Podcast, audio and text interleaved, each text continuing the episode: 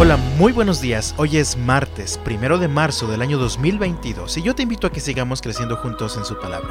Dice la Biblia en el Salmo número 60 en los versículos 9 al 12. ¿Quién me llevará a la ciudad fortificada? ¿Quién me dará la victoria sobre Edom? ¿Nos has rechazado, oh Dios? ¿Ya no marcharás junto a nuestros ejércitos? Por favor, ayúdanos contra nuestros enemigos, porque toda la ayuda humana es inútil. Con la ayuda de Dios haremos cosas poderosas, pues Él pisoteará a nuestros enemigos. Este salmo fue escrito por el rey David, después de que él y su ejército fueron derrotados en una batalla militar. ¿Te imaginas cómo se sentirían? De hecho, desde el inicio de este salmo podemos leer que se consideran abandonados por Dios, pues atribuyen su derrota en la batalla a que el Señor los había abandonado. ¿Te has sentido así alguna vez? ¿Derrotado por la vida y sus circunstancias? ¿Abandonado por Dios?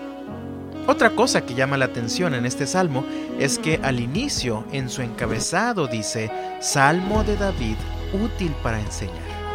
¿Qué nos quiere enseñar el Señor por medio de este salmo?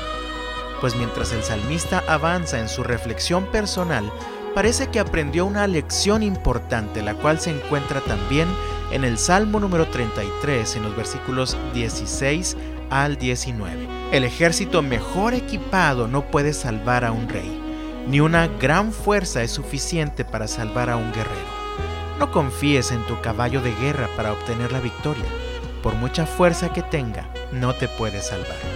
Pero el Señor vela por los que le temen, por aquellos que confían en su amor inagotable.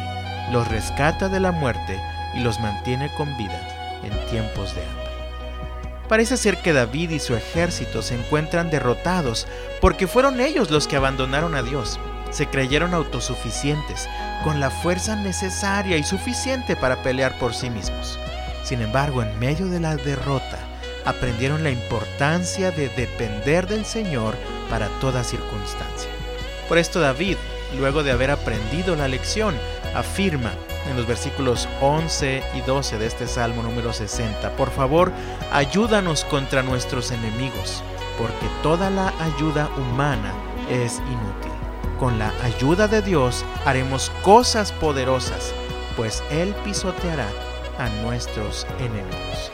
Y amado, estamos iniciando un nuevo día, lleno de nuevos retos y oportunidades para aprender y para crecer. Aprendamos la lección que aprendió David en aquella ocasión si quieres que el Señor prospere tu camino y el trabajo de tus manos, reconoce la necesidad que tienes de Dios hasta para respirar. Pídele su ayuda, confiando en la promesa que aparece en Jeremías capítulo 17 en los versículos 7 y 8. Pero benditos son los que confían en el Señor y han hecho que el Señor sea su esperanza y confianza. Son como árboles plantados junto a la ribera de un río, con raíces que se hunden en las aguas a esos árboles no les afecta el calor ni temen los largos meses de sequía. Sus hojas están siempre verdes y nunca dejan de producir fruto. De todo corazón deseo que el Señor te bendiga este martes y hasta mañana.